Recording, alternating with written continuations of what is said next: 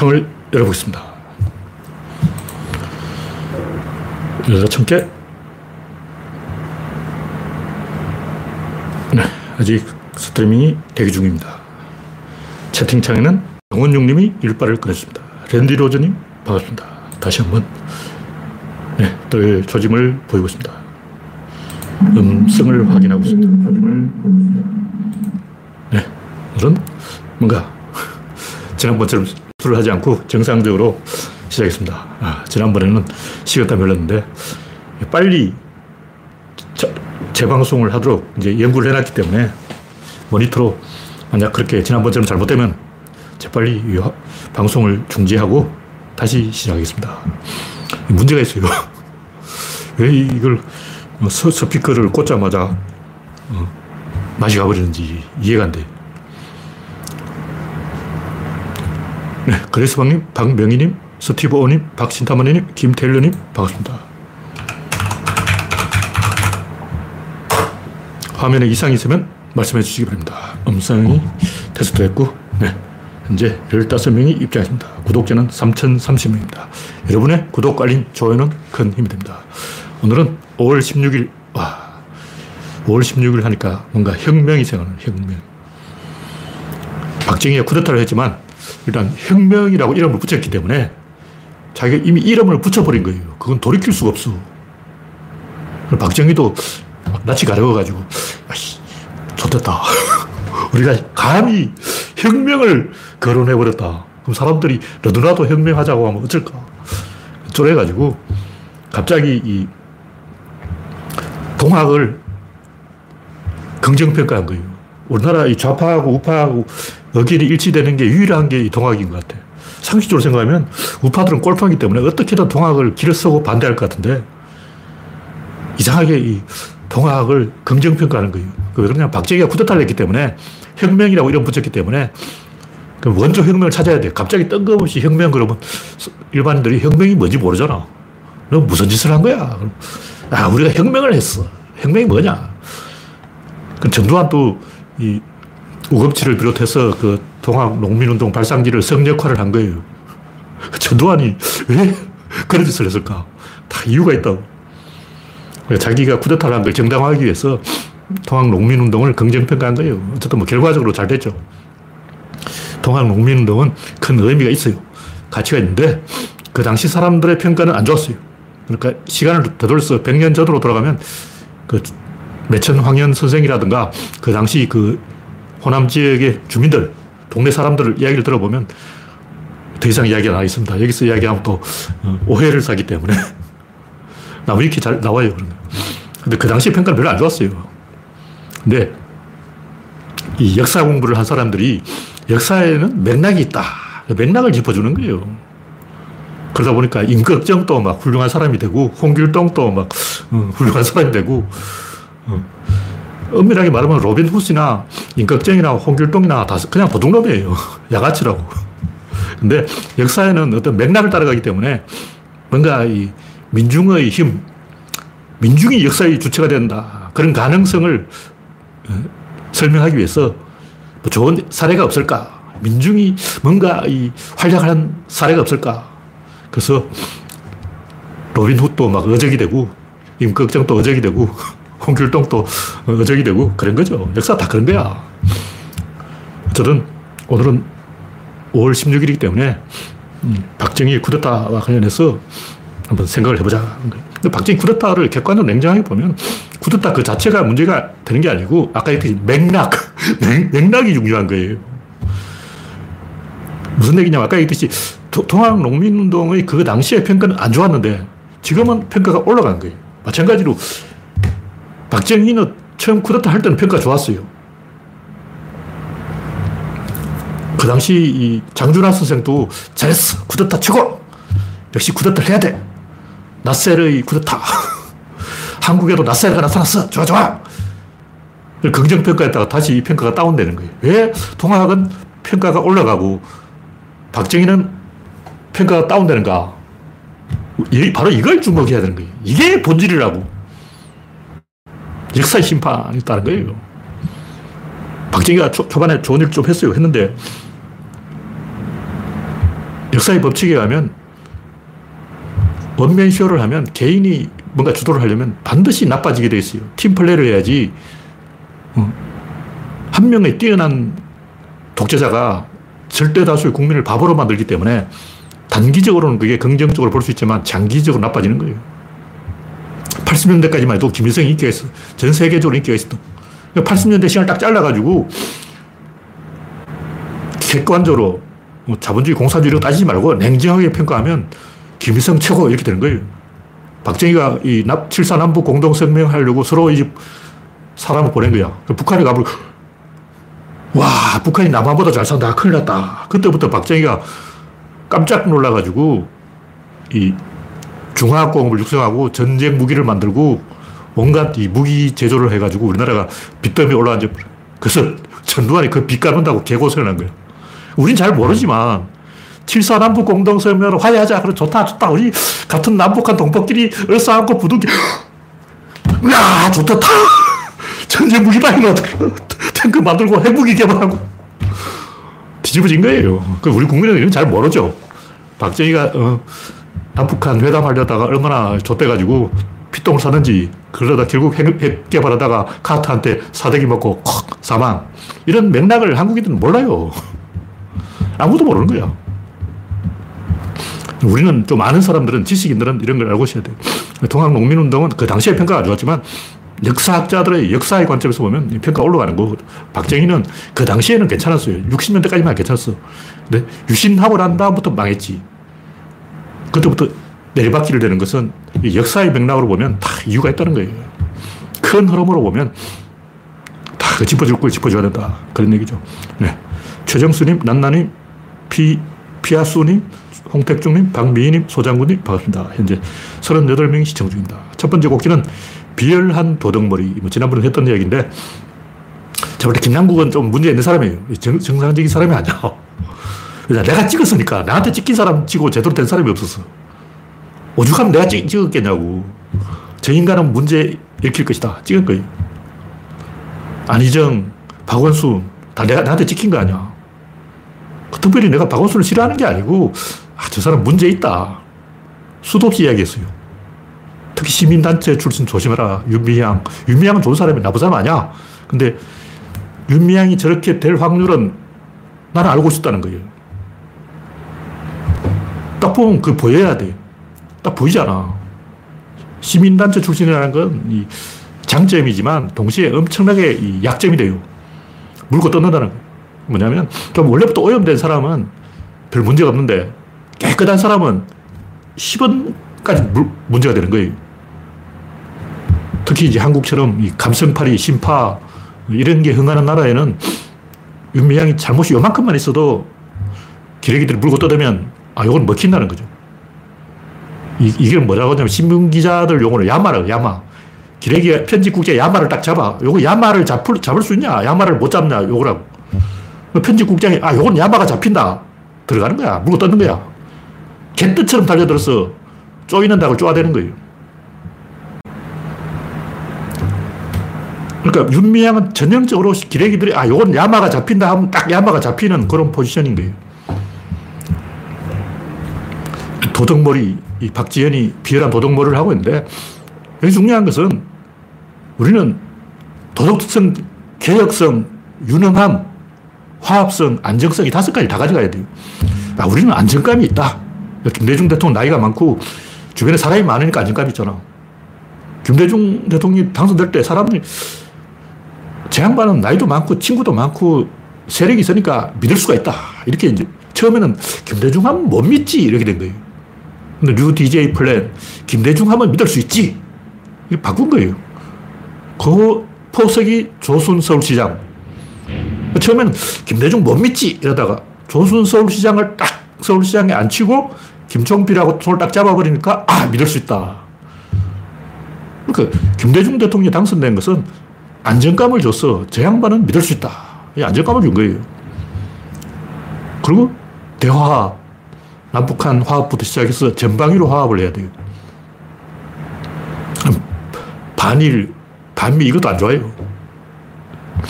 저 좌파기 때문에 아무래도 일본이나 미국에 대해서 이 비판을 많이 하지만 그것은 우리나라 사람들이 서열 위주로 생각을 해. 미국 서열 1위, 일본 서열 2위, 한국 서열 3위, 뭐 이런 식으로 생각한다고. 그럼 당신들을 비판해 주기 위해서 내가 미국, 일본을 비판하는 거지. 저는 반미주의자나 반일주의자가 아니에요. 반일, 반미 이것도 안 좋은 거야. 반북, 반중, 반으로 다 필요 없는 거예요. 외교는 다 친해야지. 뭘 반미고, 반일이고, 반중이고, 반북이고, 뭘 반대하는 건 다 나쁜 거예요. 왜 사냐고. 반대할 바야 살 필요도 없죠. 사는 것도 반대하라고. 그러니까 도덕성이 있어야 되고, 개혁성이 있어야 되고, 유능해야 되고, 화합해야 되고, 안정감을 줘야 되고, 이 다섯 가지 다 가져가야지. 이 중에 하나만 하겠다는 것은 굉장히 어리석은 걸 뿐만 아니라 외통수로 가는 거예요, 외통수. 자기 스스로 자기 무덤을 판다고. 특히 좌파들이, 진보들이 그런 짓을 잘해. 나는 깨끗하다 하면 그 깨끗한 데다 흙칠하기 굉장히 쉬워요. 엄청나게 쉬워. 흰 옷 입고 다녀봐. 그 물감 쫙 뿌려버리면 어, 별이잖아. 까만 옷을 입고 다니면 괜찮아. 그럼 김건희 왜 흰 옷 입고 다니냐고. 정신질 하냐. 내가 흰옷 입지 마라 그랬잖아. 그런 얘기죠. 유태인들이 왜 공격을 당하냐면 먹히니까 공격을 당하는 거예요. 2차 대전이 왜 일어났겠냐고. 먹혀. 이게 다 유태인 때문이다 하면 히틀러의 선동이 먹히는 거예요. 근데 왜 먹힐까를 생각해 보라고. 히틀러의 선동은 잘못된 거지만 먹히는 포지션에 유태인들이 가 있었던 거예요. 우리 민주당은 선거에서 이기려면 아예 먹히는 포지션에 가 있지 말아야 돼요. 도덕성 하나만 가지고 장사한다는 것은 굉장히 어리석을 뿐만 아니라 자살형 정치다. 그런 얘기죠. 네, 다음 곡지는 트로트 가수의 자살. 해수라고 29살 이 데뷔한 지 3년밖에 안 되는 이 가수가 자살했는데 왜 자살했는지는 알 수 없고 검색해봐도 안 나와요. 단서가 요만큼도 없어. 저도 이제 이름 처음 듣는 사람이기 때문에 음, 트로트 가수 해수가 누구지 저같이 나이 든 사람은 모르죠. BTS밖에 몰라. 하여간 제가 하고 싶은 얘기는 이 사회 전반적으로 자살을 부추기는 사회라는 거죠. 자살 권하는 사회. 이게 뭐냐? 심파, 감성파리, 선후배, 과잉 예절, 90도 절, 과잉 존댓말, 삼보일배, 평판 공격. 이 쪼이는 닭 좋아되기 아니라 우리 사회 전반적으로 이런 게 너무 많아요. 이런 짓을 하니까 다른 사람을 좋아되는 사람은 자기도 좋아돼요. 그러니까 남을 공격하다 보면 자기도 공격하게 되는 거예요. 뭐 자살하는 거예요. 칼 찔렀는데 안 찔리면 지가 죽는 거예요. 그러니까 제가 하는 얘기는 이런 식으로 사람을 씹는 걸 좋아하는 사람들이 공범이라는 거죠. 이 게시판을 보면 내가 어릴 때 학폭 당했는데 이렇게 복수했다. 시어머니한테 이렇게 복수했다. 신우이를 내가 이렇게 박살냈다. 뭐 이런 어, 자기 이혼한 전 남편을 이렇게 밟아주겠다. 미국인들은 내 마누라를 죽였다. 복수. 그런데 우리나라는 어떻게 하냐면 초등학교도 나한테 코딱지를 던졌어. 복수. 뭐 이러고 있어. 코딱지 맞았으면 자기도 코딱지 한 개 던져주라고. 마누라가 살해됐다. 복수. 이건 내가 이해를 해요. 헐리우드 영화에 많이 나오잖아. 우리나라는 하, 어? 이야기거리도 안 되는 걸 가지고 막 어떻게 그럴 수가 있니? 하고 막 맞아, 맞아, 맞아, 맞아. 어떻게 신우이가 그럴 수가 있니? 그럴 수 있지. 한 집에 안 살면 되잖아. 근데 이해가 안 되는 게 그렇게 욕먹어도 한 집에 살아. 나 같으면 내가 여성인데 시어머니나 시누이가 막된 행동을 했다. 1초 만에 아웃이에요. 그 다시 안 봐. 얼굴 안 봐. 내가 페미니스트라서 그런 게 아니고 내가 여자 입장을 생각해 보면 만약 시누이나 시어머니나 뭐 이런 사람이 나한테 잔소리를 했다면 스트레스를 받아가지고 그것처럼 못 갈 것 같아. 돌아버리네. 꼭지가 돌아버린다고. 근데 게시판 읽어보면 시어머니가 모욕을 해도 참고 가, 또. 시누이가 괴롭혀도 가. 시아버지가 이상한 짓을 해도 가. 그 욕을 먹어. 복수해. 죽여. 이러고 있다고. 쿨하지 못한 거예요. 정치인들도 걸핏하면 절하고 삼보일배하고 이번에도 이, 어, 키움 이정우도 막 90도 폴더 인사를 하고 왜 그러냐고. 백화점에도 아침에 보면 직원들 쭉 나와서 도열해서 절하고 있어요. 절한다는 것은 항복을 선언하는 거예요. 특히 태권도 선수 시합하기 전에 항복. 아, 시합하기 전에 항복해버리면 출전하지 말아야지. 항복해놓고 왜 출전하냐고. 항복했으면 집에 가야지.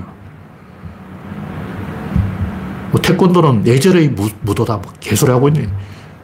항복하는 거는 스포츠가 아니에요. 제일 먼저 항복을 가르치는 운동, 태권도. 정신 나간 거 아니야. 그리고 방송에 보면 걸피다면 뭐 선배님, 얼어 죽을. 네 선배지 내 선배냐? 시청자의 선배가 아니야. 그 이름 불러야지. 이경규면 이경규 씨 이렇게 부르면 되는데 이경규 선배님, 박찬호 선배님 와, 환장해 환장해. 내 선배가 아니잖아. 네 선배지. 시청자들 앞에서 선배님 뭐 이런 말 하면 안 돼요. 옛날에 제가 중학생 때 읽었는데 그때 어떤 여성이 자기 남편이 장관이라 근데 남편을 계속 장관님, 장관님 하고 부르는 거예요. 근데 선생님이 저한테 가르쳐 주더라고. 남편을 장관이라고 해서 장관님이라고 하면 안 된다. 남편이라고 불러야지. 남편, 남편이라고 불러야지. 남편한테 왜 장관님이라고 부르냐고. 참. 그때 중학생 때부터 내 머리에 그게 박혔어요. 이상하게 하지 말라고. 연예인 이름 불러. 강호동이면 강호동 이렇게 불러. 선배님, 후배님, 이거는 비참한 거예요. 이런 식으로 이 문화가 점점 갈라파고스 현상으로 하니까 전 세계 어디에도 없이 한국에만 있는 현상. 이렇게 이 에너지는 방향성이 있기 때문에 이쪽이 아니면 저쪽이 구조론에서 항상 하는 얘기가 에너지는 방향성이 있다. 커지면 계속 커지고 작아지면 계속 작아지는 거예요. 이거는 갈라파고스 현상이라고. 한국만 이상해져 버리는 거예요. 제가 안우진 사태나 오재원 사태에 대해서도 그렇게 이야기하는 이유가 안우진을 뭐 잘했다고 두둔하려는 게 아니고 오재원 야가치야. 오전을 두둔하려고 하는 게 아니고 우리가 좀 쿨해져야 된다. 그런 얘기죠. 너무 이 쿨하지 못한 문화라는 거죠. 그러니까 사람이 죽는 거예요. 심파 찍는 사람들이 공범이야. 네, 다음 곡지는 쿠데타의 날은 저항의 날이다. 제가 하고 싶은 얘기는 악당들은 제압될 뿐이지 절대 이 반성, 사과 이건 다 개소리예요. 무슨 얘기냐면 그 뭐 북파 공작원인지 뭐 이상한 사람들이 5월 혁명은 광주 5월 항쟁은 뭐 정당한 진압이다. 뭐 이런 개소를 했는가 봐요. 그래서 사회단체가 항의했다는데 제가 하고 싶은 얘기는 이런 사람들이 반성 사과한다는 건 전부 거짓말이에요. 왜냐? 구조론으로 보면 질을 따져야지 입자를 따지는 거는 의미가 없어. 반성했다, 사과했다, 입자를 이야기하는 거예요. 근데 사람들은 입자 중심의 행동을 안 해요. 그건 우리 생각이고.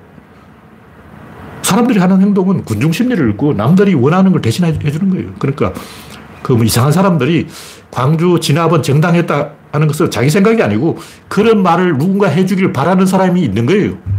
뒤에서 사주하는 사람이 있어. 안할 이유가 없잖아. 일어날 일은 일어난다. 머피의 법칙. 일어날 일은 일어난다. 딱 전형적인 머피의 법칙이에요. 그러니까 이 사람들은 자기 생각을 이야기하는 게 아니고 윤석열 생각을 대신 말해주는 거죠. 그렇기 때문에 제압을 해야 돼요. 제압. 뭐냐, 그런 소리를 하는 사람은 항상 선거에 지는 구조를 만들어버린 거예요. 그러니까 그런 사람들 때문에 국힘당이 선거졌다. 태극기 할배 때문에 선거졌다. 전광훈 때문에 선거졌다. 광주 항쟁 진압을 정당화하는 계엄군의 진압 정당화는 나쁜 무리들 때문에 국힘당이 선거졌다. 이런 사례를 계속 만들면 제압되는 거예요. 반성 거짓말이야. 100년 전에도 그렇고, 100년 후에도 그렇고, 인간을 유린하려는 사람과 인간을 존엄성을 추구하는 세력은 항상 이렇게 대립, 대립이 되는 것이고, 이것이 역사의 변정법이.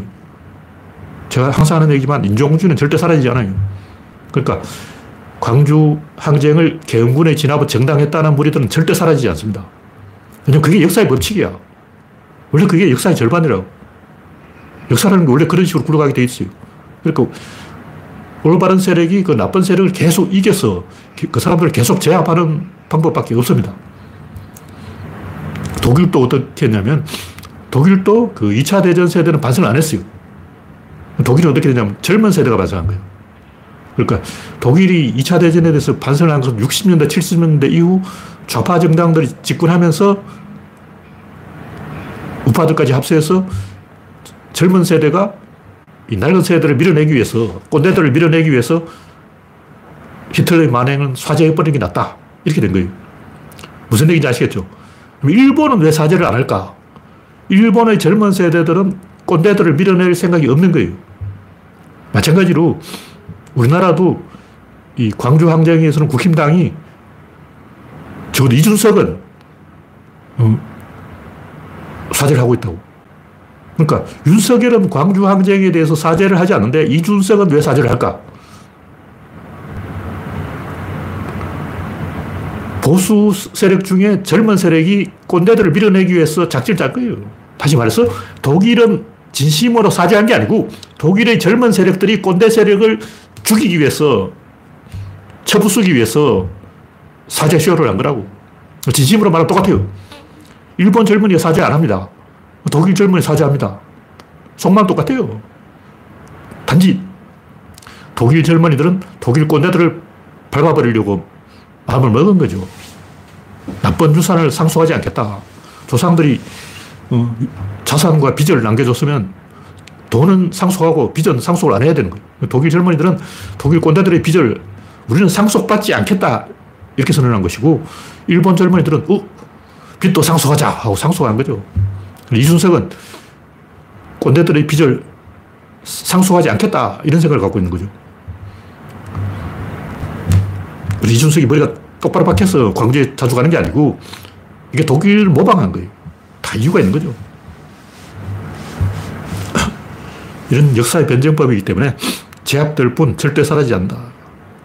네, 다음 곡지는 빨래 건조대 김건희. 왜 한국 언론에는 빨래 건조대 이야기가 없었을까? 상복 입고 다니는 걸 미친 거예요. 왜 상복을 입고 다닐까? 외국인이 빨래 건조대를 비판하는데 이유가 있어요. 이게 정신병이야, 그게. 그 본질을 깨달아 보는 거예요. 콤플렉스를 들키는 거예요. 왜 흰색 옷을 입고 있을까? 왜 상복을 입고 다닐까? 권위주의적인 복장이죠. 제가 옛날에 얘기했지만, 영화 감독이 제목을 한 글자 딱 지어요. 배창호의 정, 뭐 김기덕의 성. 영화 감독 중에 제목을 딱 한 글자로 짓는 영화 감독들은 다 그 작가주의. 나는 예술가야. 난 작가야. 이거는 관객들에게 아부하는 영화가 아니야. 그 우리나라에 보면 유명 영화 감독들은 다 그 제목 한 자짜리 한 글자로 낸 영화를 한, 한 편 이상 갖고 있어요. 왜 영화 감독이 제목을 한 글자로 지을까? 그는 자기가 작가주의라는 선언인 거예요. 그두 글자는 뭐냐? 두 글자 대, 주로 대작이 대작. 그 다섯 글자는 뭐냐? 다섯 글자 대부분 코미디, 코미디. 그다 의미가 있어. 이게 요즘은 잘 안 맞는데 옛날은 정확하게 맞았어요. 의도가 있는 거예요. 이런 의도를 다 들킨다고. 그러니까 영화 제목이 한 글자다. 김건희 옷이 한 색깔이다. 흰색. 왜 딱 한, 한 색깔을 입고 있을까? 박근혜도 한 색깔 입었는데 박근혜는 그리고 색깔을 계속 바꿔 입었어. 박근혜는 노란색, 파란색, 분홍색 바꿔 입었는데 김건희는 흰색 옷을 고집하는 이유가 뭐냐? 권위주의죠.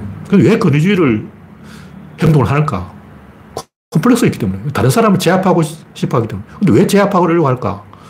왜 메르켈은 그런 옷을 입지 않을까? 이 패션은 또 연예인들은 한 색깔 옷 입어도 괜찮아요. 왜냐, 연예인은 스타잖아. 스타는 별이라고 별은 저 위에 있어. 그러니까 여러 사람들이 한 개의 별을 쳐다보는 거야, 한 개. 그러니까 한 색깔 옷이지. 그래서 상징이 다 있는 거야. 스타는 많은 군중이 우러러 보고 백만 개의 시선이 하나의 별을 향해서 집중되기 때문에 한 색깔. 그래서 연예인은 한 색깔 옷 입어도 괜찮아요. 근데 정치인은 반대로 어. 이번에 그 찰스가 백성들에게 섬김을 받는 게 아니라 백성을 섬기는 군주가 되겠다. 섬기는 색깔을 입어야 돼. 한색이 섬기는 색깔이냐고. 그는 섬김을 받는 색깔이야. 그럼 나는 섬김을 받아야 되겠다. 왜?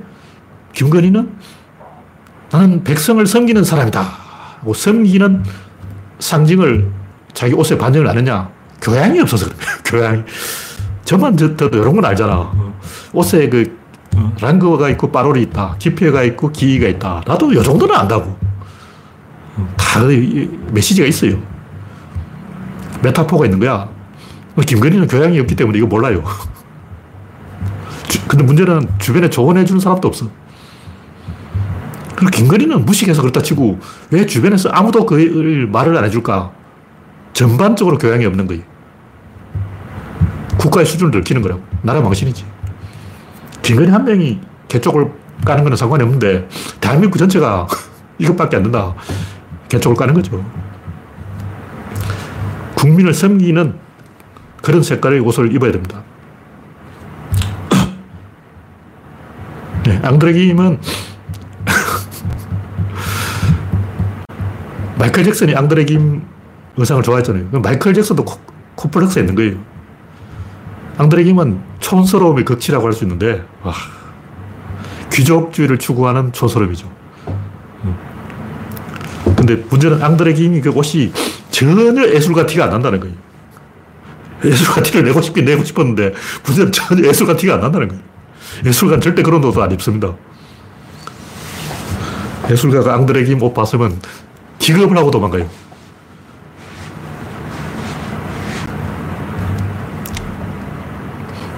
네. 다음 곡지는 똥도 먹는데 방사능을 못 먹냐. 이 뉴스에 어떤 외국인이 그 일본 방사능 오염수 그거 마셔도 된다. 뭐 이렇게 말하니까 네가 마셔봐라 그러는데 아 그럼 나도 마셔요. 나한테 천만 원만 좀 마셔.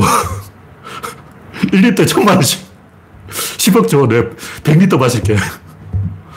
솔직히 그 해로운 게 아니에요. 그 해로운 게 아니고 기분 나쁜 거죠.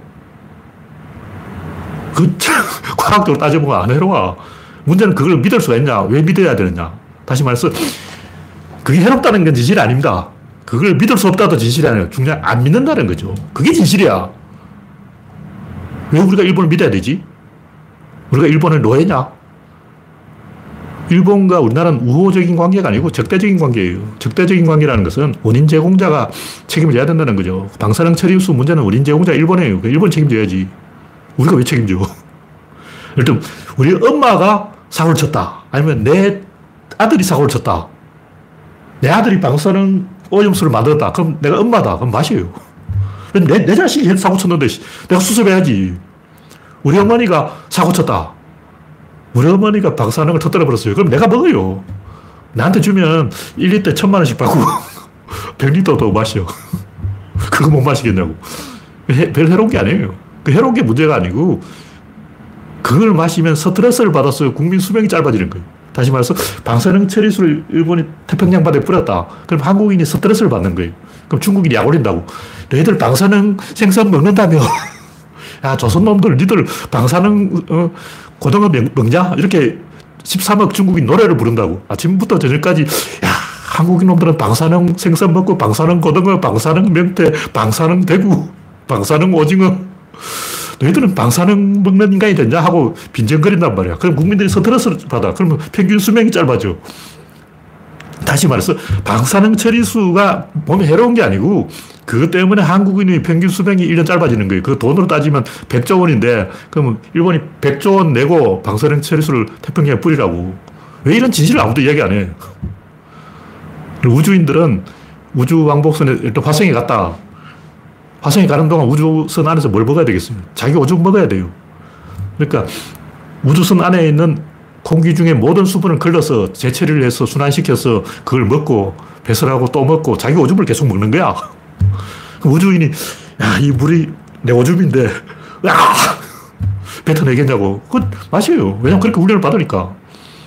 내가 이 우, 우주인이고 어, 화성을 가야 된다.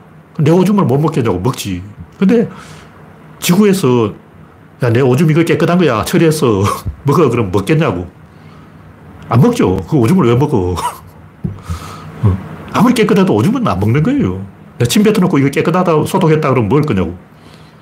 중요한 것은 인간은 호르몬에 지배되는 동물이고 스트레스를 받는 동물이고 방사능 처리수가 해가 없다 해도 그걸 먹으면 평균 수명이 짧아져요. 그럼 평균 수명이 짧아지는 걸 누가 책임질 거냐. 그리고 한일 관계가 우호적이면 이거 문제가 안 돼요. 그럼 내 아들이 이런 짓을 저질렀다. 내 아들이 어, 체르노비를 터뜨렸다. 내가 아버지다. 아무 생각 없이 그냥 마실 거야. 그럼 나한테 100만 원만 주면 100cc를 마십니다. 진실을 이야기하자고. 그게 과학적으로 따져가지고 오염되냐, 아, 오염 안 되냐, 이게 문제가 아니고 인간은 기분 나쁘면 세포가 암에 걸립니다. 다시 말해서 방사능 처리수를 먹으면 한국인의 바람, 암 발병률이 올라간다고.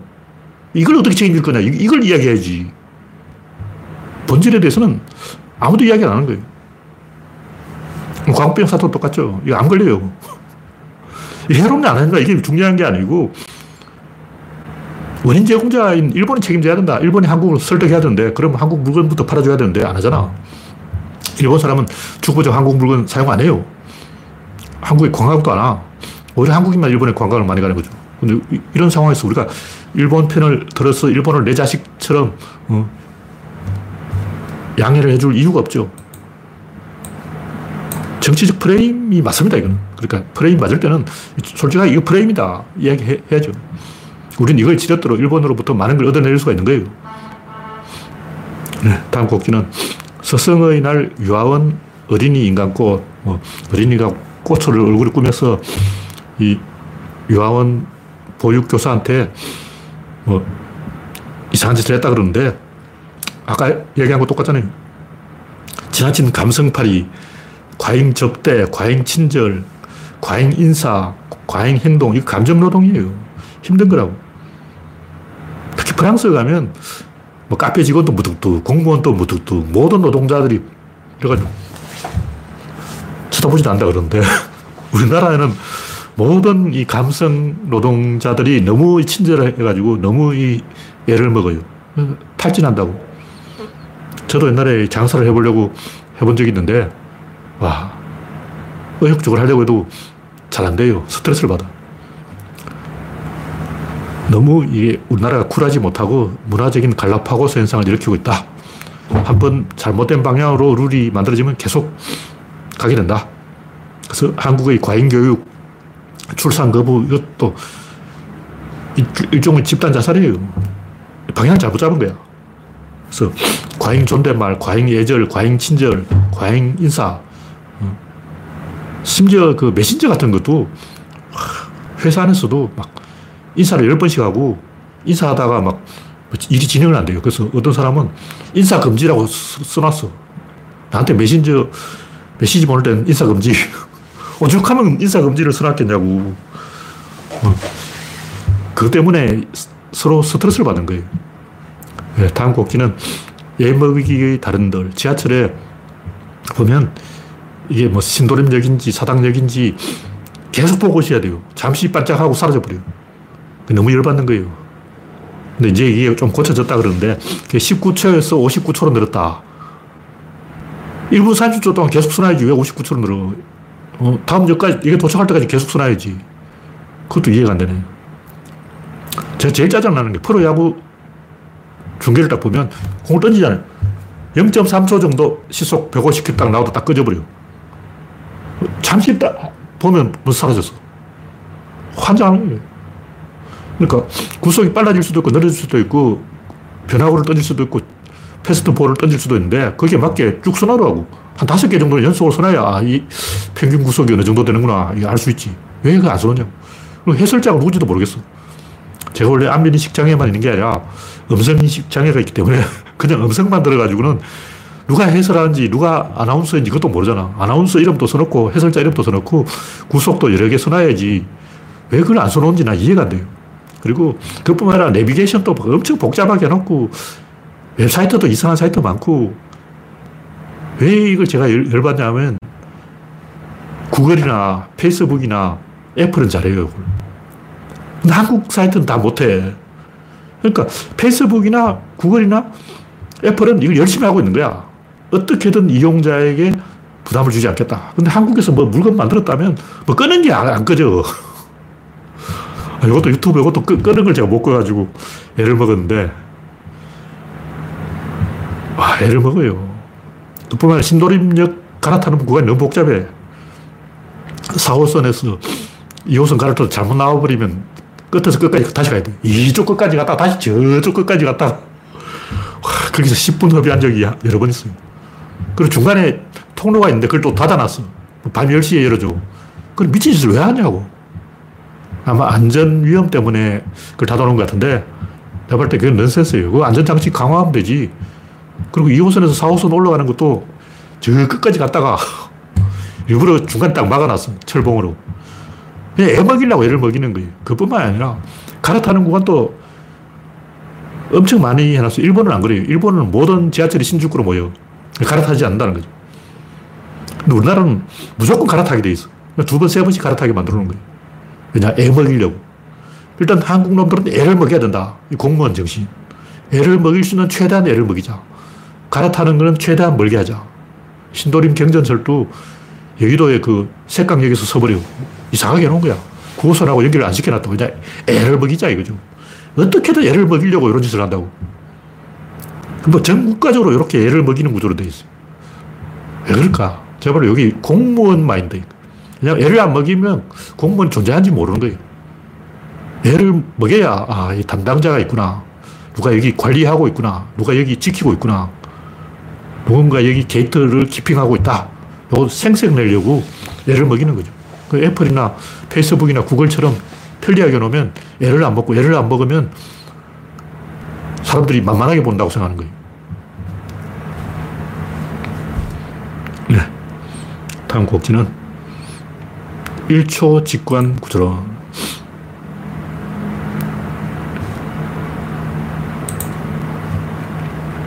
제가 지금까지 이제 구조를 질, 힘, 운동량, 이런 다섯 가지 설명했니까 이렇게 계속 깊이 들어가면 끝이 없어요. 그래서 거꾸로 제일 간단하게 한 큐에 조질 수가 없을까? 딱 한 방으로 조질 수가 없을까? 제가 옛날부터 생각했던 건데 그래서 에너지 낙차 하나로 이야기를 끝내자. 에너지 낙차 안에 에너지 출발점, 도착점, 그리고 그 사이에 기울기, 이 세 가지 판단하면 돼요. 근데 세 가지가 최종적으로 한 개의 점이야. 하나의 점만 나타내면 돼.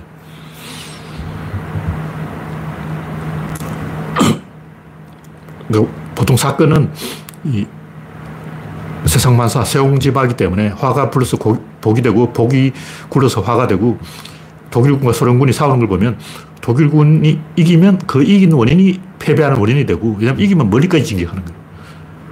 멀리까지 진격하면 보급선이 길어져. 그러니까 곤란해지는 거지.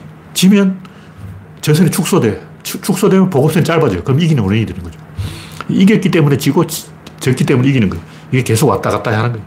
한 2년 그러다가 다시 확 뒤집어져요. 그 다음 은 비가역적으로 뒤집어진다. 그러니까 비가역적으로 뒤집어지는 게 딱 두 번 나타나요. 초장이 시작할 때, 그리고 마지막에 끝날 때 딱 두 번은 비가역적으로 엎어지고 그 중간에는 왔다 갔다 합니다. 이런 구조를 정확하게 알고 있으면 이 사건을 중간에 그 중복, 혼잡, 본질과 관계없는 부분을 싹 잘라버리고 단 한 번에 이해할 수 있다. 에너지 낙차 하나만 보면 된다. 급소가 있다. 약한 고리가 있다. 코어가 있다. 뭐 이걸 판단하는 방법은 굉장히 간단해요. 이렇게 때려가지고 반응이 큰 쪽이 정답이야. 반응이 큰 쪽에서 반응이 작은 쪽으로 가는 거예요. 뭘 흔들어 보고 어, 많이 흔들리는 쪽에서 적게 흔들리는 쪽으로 가는 거예요. 그래서 강호동하고 이만개 실험하는데 강호동이 삿발 팍 잡고 팍 잡아 당기지 흔들어 보는 거예요. 흔들어 봐. 그럼 강호동은 어떻게 하냐. 일부러 막 흔들려줘. 어? 그러니까 이만기가 어깨 팍 밀면 강호동이 거기에 약점인처럼 찔끔하면서 흔들려준다고. 그럼 이제 이만기, 아, 약점은 여기다. 여기가 약한 골이다. 여기를 공략하면 되겠다. 팍 기술 들어오는 거죠. 근데 강호동 그게 쇼, 사기였어. 그게 낚시를 한 거예요. 일부러 이 아픈 척 하면서 여기 약점인 척 하면서 찔끔하면서 밀려준 거죠. 강호동이 속아서 그쪽으로 확 들어오니까 강호동이 이만기가 속아서 들어오니까 강호동이 대치기로 이겨버린 거죠.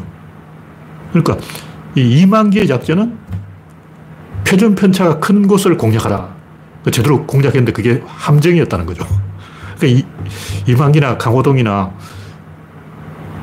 어디를 공략해야 이기는지 다 답을 알고 있었던 거죠.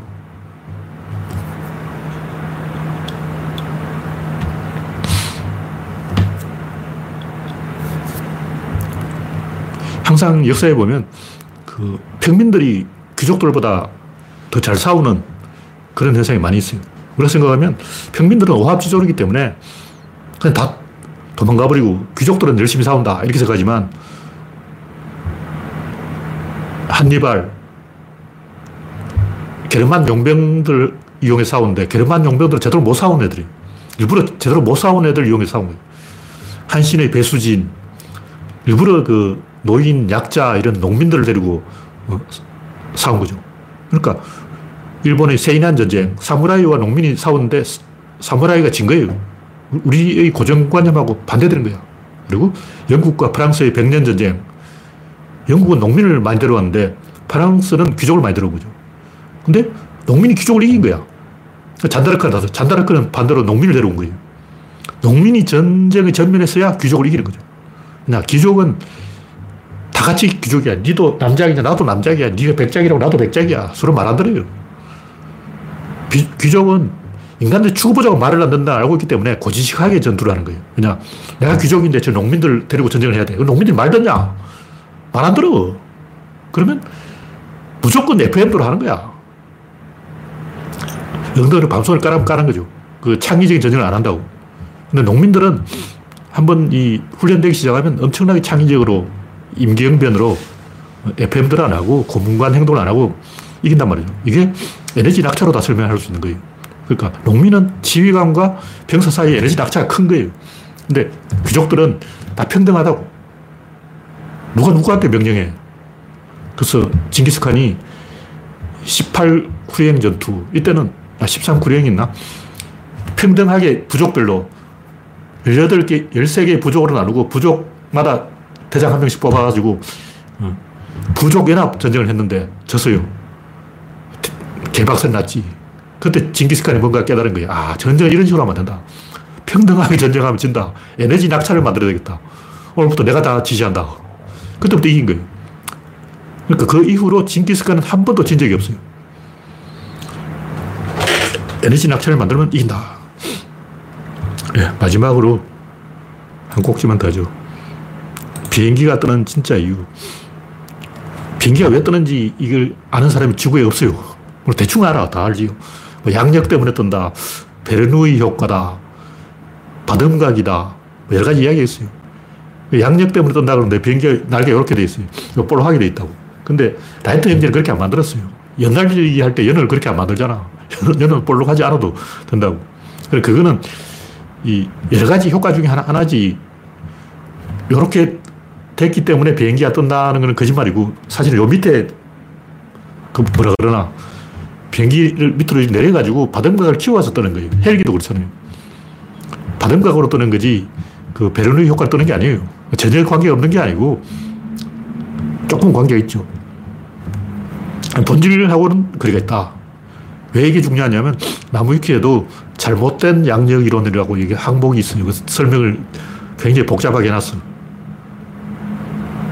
그러니까 비행기는 바람각에 의해서 양력이 발생하고 그래서 뜬다 하면 1차적으로 맞아요. 1차적으로 맞는데 중요한 것은 그렇게 설명을 해주면 사람들이 아 그렇구나. 비행기는 바람각 때문에 뜨는구나. 양력 때문에 뜨는구나. 하고 안심을 해야 되는데 불안해서 비행기만 타면 막 쫄래가지고 어, 비행기 못하겠다 하는 사람이 있어요. 옛날에 어떤 부자가 절대 비행기를 안 타고 어, 근데 헬기는 탔어요. 왜냐면 헬기는 어릴 때 돌리는 거 있잖아. 그거 돌려보니까 뜨는 걸 어, 알아. 똑같죠. 사실 헬기나 비행기나 똑같아요. 원리 똑같은데 문제는 우리가 왜 불안할까? 그걸 이야기해 줘야지. 어떤 물체가 있는데 이쪽에서 당기고 이쪽에서 당기면 어떻게 될 거예요? 45도로 내려가는 거예요. 그럼 비행기가 나는데 중력도 당기고 추력도 밀고 그럼 추력과 중력이 양쪽에서 작용하니까 45도로 꼬라박힐 것이다. 이게 사람들이 불안해하는 거예요. 이걸 설명을 안 해줬다고. 그냥 과학적으로 뭐 추력이 어떻고 양력이 어떻고 백날 설명해봤자 사람들이 불안한 건 다른 이유야. 그러니까 사람들이 비행기가 뜬다는 이유를 말로는 납득해. 아, 시험 문제는 맞추지. 근데 마음속 깊은 곳에서 진심으로 그걸 이해한 건 아니기 때문에 한가닥 불안감이 사라지지 않고 있는 거예요. 근데 실제로 비행기를 타보니까, 아, 비행기가 떠네. 떠니까 떠는구나. 실험해봐. 뜨잖아. 떠니까 떠는구나 하는 거지. 왜 떠는지 진짜 이유는 나발 지구에 아는 사람이 없어요. 이걸 이 비행기 항목을 뭐 나물기 검색을 해봐도 안 나와. 제가 하는 얘기. 일단은 뭐 사실 이것도 다 은밀하게 말하면 다 아는 건데 다른 지구의 중력에 왜 끌려 오지 않을까? 만류력이 있으니까 달이 지구의 중력에 끌려와서 지구에 붙어버려야 되고 마찬가지 지구도 태양 중력에 끌려서 태양에 붙어버려야 되는데 왜 다른 어, 지구에 붙지 않고 지구는 태양으로 추락하지 않을까? 과학자들이 하는 얘기는 들어보면 사실은 달이 지구로 떨어지고 있어요. 이 지구고 이 달이란 말이에요. 떨어지고 있어. 근데 직진선과 떨어지는 힘이 딱 균형을 갖고 있는 거예요. 근데 지구가 위치를 조금씩 조금씩 바꿔버려요. 이렇게 가버리는 거죠. 그러니까 분명히 말하면 다른 지구로 떨어지고 있다는 거죠. 그러니까 마찬가지로 비행기는 추락하고 있습니다. 비행기가 안 떨어지는 게 아니고 떨어지고 있어요. 다시 말해서 비행기는 왜 떨어지지 않을까? 이게 의심이 되는 사람은 사실은 떨어지고 있다. 그렇게 이해하면 됩니다. 안 떨어진다고 생각하니까 떨어질까 겁나는 거예요. 이미 떨어지고 있다는 걸 알고 있으면 겁이 안 나죠. 왜냐면 떨어지고, 이미 떨어지고 있는데 왜 떨어져? 근데 이게 단순히 이제 이 중력과 이 추력의 양력의 균형 뭐 이런 식으로 하는 거는 그냥 수학 문제 푸는 것이고 이 닫힌 개 개념을 알아야 돼요. 사람들이 불안한 이유는 이 닫힌 개 개념을 모르기 때문입니다. 그 닫힌 개 안에서는 유체가 만들어지기 때문에 1점에 의해서 개가 지배된다. 그 원리를 알아야 돼요. 그러니까 바듬각이나 양력이나 원심력이나 이런 것은 베르누이 정리나 이런 것은 본질에서 조금 거리가 있는 것이고 진짜는 에너지의 성질, 강체가 유체로 바뀌는 성질, 열린 계와 닫힌 계의 차이, 이걸 정확하게 알고 있으면 닫힌 계 안에서는 항상 특이점이 있습니다. 1점이 있어요. 그 1점이 전체를 결정한다는 걸 알면 좀 바다에서 배가 바람이 옆에서 불면 이렇게 밀리는 게 아니고 앞으로 가는 거예요. 왜냐면 뒤에 키가 있기 때문에. 그처럼 이 미는 힘을 옆바람 옆에서 미는 힘을 앞으로 가는 힘으로 바꾸는 거예요. 힘의 방향을 틀어버려요. 요걸 잘 이해가 안 되면 스케이트를 타보면 말이에요. 스케이트는 확 나가잖아요. 그거 왜 나가냐? 이렇게 기울어요. 기우는 힘으로 나가는 거예요. 그러니까 스케이트 나를 뒤로 미는 게 아니라 옆으로 민다고.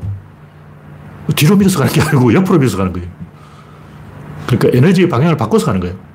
무슨 얘기냐면 비행기가 나는 힘은 이 떨어지는 힘을 미는 힘으로 바꿔버리는 거예요. 그러니까 옆으로 떨어지고 있다고. 비행기 안 떨어지고 있는 게 아니고 앞으로 가고 있는 게 사실 떨어지고 있는 거예요. 그 원리를 정확하게 알면 비행기를 타도 불안하지 않다. 이게 이제 최소작용의 원리, 최단 경로의 원리, 최소 시간의 원리, 이거 관계가 있는데, 정확하게 이해를 하려면 의사결정이 어떻게 일어나는가 이걸 알아야 돼요. 작용과 반작용이 두 개의 힘이 상호 의존성을 가진 두 개의 힘이 공유하는 딱 하나의 코어가 있어요. 어떤 물체든 이 에너지는 서로 공유하는 코어 일점이 없고요. 요 일점을 움직여서 운동이 난다는 메커니즘을 정확하게 알면 이 두려움이 없어지는 거예요. 무슨 얘기냐면 개미 10마리가 있어요. 개미 10마리가 벌레 하나를 끌고 간다. 뭐 이런 벌레가 있다고 치고 개미 10마리가 벌레를 끌고 갔는데 어떤 놈은 여기서 땡기고 막 사방에서 난리야. 실제로 개미를 관찰해 보면 개미들이 이 IQ가 떨어져요. 그래서 어디로 가는지 자기도 잘 몰라. 개미는 시력이 나쁘기 때문에 시력이 엄청 나빠요. 개는 이 눈으로 보고 가는 게 아니고 더듬이로 더듬어 가는 것도 아니고 냄새 맡고 갑니다. 냄새라는 게 정확하지 않다고. 개미가 개미굴을 찾아가는 것은 후각으로 찾아가기 때문에 엉망이 엉망. 사방으로 잡아 당기는 거예요. 그러면 이쪽에서 여섯 마리 당기고 이쪽에서 네 마리 당기면 평균값 여기로 가는 거예요. 개, 벌레가 이쪽으로 가는 것은 이쪽과 이쪽 사이에서 합해진 각도로 가는 거예요. 이건 열린 개야. 개미는 벌레 밖에 있기 때문에 지구를 이용하고 있기 때문에 지구에 발을 디디고 있기 때문에 개미는 열린 개 상태에서 벌레를 잡아당기고 있다. 닫힌 개로 바꿔버리면 어떨까? 개미가 벌레 안에 있어. 벌레 밖에 있는 거 안에 있다. 그럼 어떻게 되는가? 그러면 메뚜기 떼의 이동, 새 떼의 이동, 물고기 fish ball. 근데 모든 메뚜기나 모든 벌레나 모든 개미나 모든 물고기는 한 방향으로 가게 돼 있어요. 두 방향을 만들 수가 없어. 노를 젓는데 노는 전부 일제히 같이 저어야 돼. 왜냐하면 노끼리 엉켜. 옛날 갤리선의 노를 저을 때 앞에 있는 노하고 뒤에 엉켜버리면 좆돼버리는 거죠. 그러면 어, 두목이 와가지고 몽둥이 줘패요. 이 우리가 그 벤허 영화 보면 벤허 주인공이 갤리선이라 이게 노잡이 됐잖아요. 그 막 채찍으로 맞고 그러는데 실제로는 노잡이 대우가 굉장히 좋아요. 왜냐 노잡이 노꾼을 채찍으로 한 방 때려버리면 노를 못 땡기는 거예요. 그럼 노가 엉켜버려. 그럼 배가 서버려. 그래서 노잡이는 굉장히 대접을 잘 받았어요. 그래서 아테네가 전쟁에서 이긴 이유는 아테네 시민들이 다 노잡이가 돼가지고 노를 저은 거예요. 노예들한테 노 저으라면 노 다 엉켜가지고 배가 서버려요. 그래서 노잡이는, 어, 벤허 영화는 다 새빨간 거짓말이고, 지질로 말하면 노, 노잡이는 대우가 좋습니다. 왜냐하면 대우를 잘 안 해주면 노가 엉켜서 노, 배가 가지를 안 해. 노 엉킴을 막아야 되기 때문에 그 닫힌 게 안에서는 모든 에너지는 한 방향으로 가게 되어 있습니다. 그것이 유체의 성질이에요. 이런 뭐 원리를 알면 비행기가 뜨는 진짜 이유를 알게 되는 거예요. 그 유체의 성질이 작용하기 때문이다. 그 유체는 닫힌 개를 만들고 에너지는 코어가 되는 일점을 움직여서 운동하기 때문에 무조건 한 방향으로 가게 돼 있다. 두 방향을 가질 수가 없다. 중간값으로 가는 게 아니다. 그런 얘기죠. 네, 오늘 이야기는 여기서 마치겠습니다. 참석해주신 70명 여러분 수고하셨습니다. 감사합니다.